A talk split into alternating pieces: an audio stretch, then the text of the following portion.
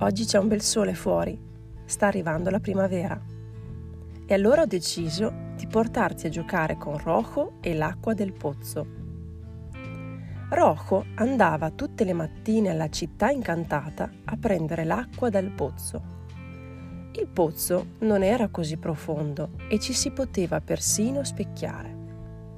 Un giorno Rojo, deciso a giocare con l'eco dell'acqua, iniziò a parlare all'acqua con termini lunghi e paroloni incomprensibili.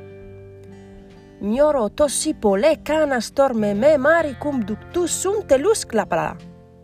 L'acqua del pozzo, lì per lì, non emise alcun suono se non attraverso lo sputacchiamento di qualche bolla dalla grandezza irrisoria. E Rojo, ridacchiandosela, continuò a giocare con le parole, ma questa volta urlando a squarciagola. Super tollax icu tual martes, mini sottuoner tuartulaca matilla.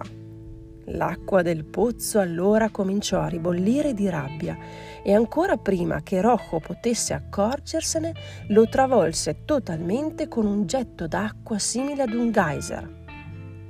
Rojo, tutto zuppo, si arrabbiò moltissimo perché non si aspettava minimamente una reazione del genere da parte dell'acqua.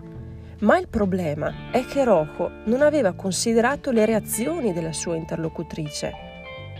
L'acqua, attraverso le vibrazioni, aveva ben compreso quella lingua strana e la sua reazione fu semplicemente una risposta appropriata al tono.